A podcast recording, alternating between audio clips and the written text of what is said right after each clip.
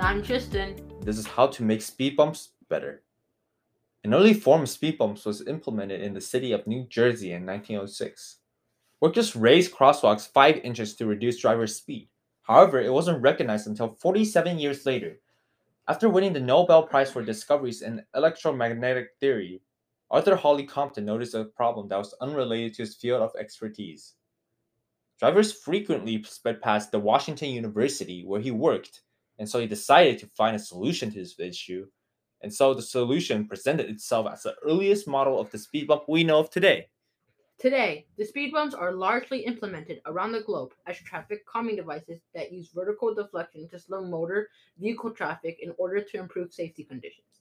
Billions and billions of speed bumps are being produced by every country and placed around areas where you're supposed to drive at a low speed.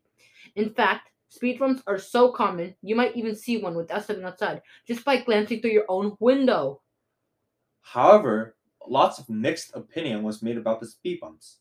People didn't like the fact that big trucks and emergency vehicles are being affected so that not only does the speed bump damage the car itself, but also delays the amount of time they have to rescue others. And that has led us to come up with an idea to solve this problem. Many of you might have heard of or used the ETC system on the freeway before. It is a faster alternative which is replacing toll booths, where vehicles must stop and the driver manually pays the toll with cash or a card. In most systems, vehicles using the system are equipped with an automated radio transponder device. When the vehicle passes a roadside toll reader device, a radio signal from the reader triggers the transponder, which transmits back an identifying number which registers the vehicle's use of the road.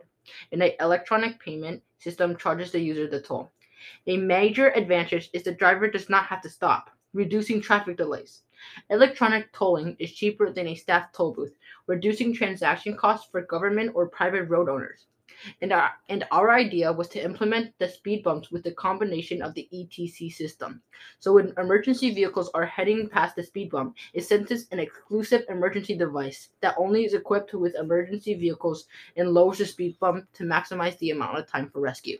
When you and one of your family members are in need of emergency assistance, this design could greatly help you or your family member to get the treatment faster, which increases your chance of survival as well as others. This has been How to Make It Better. Peace, out.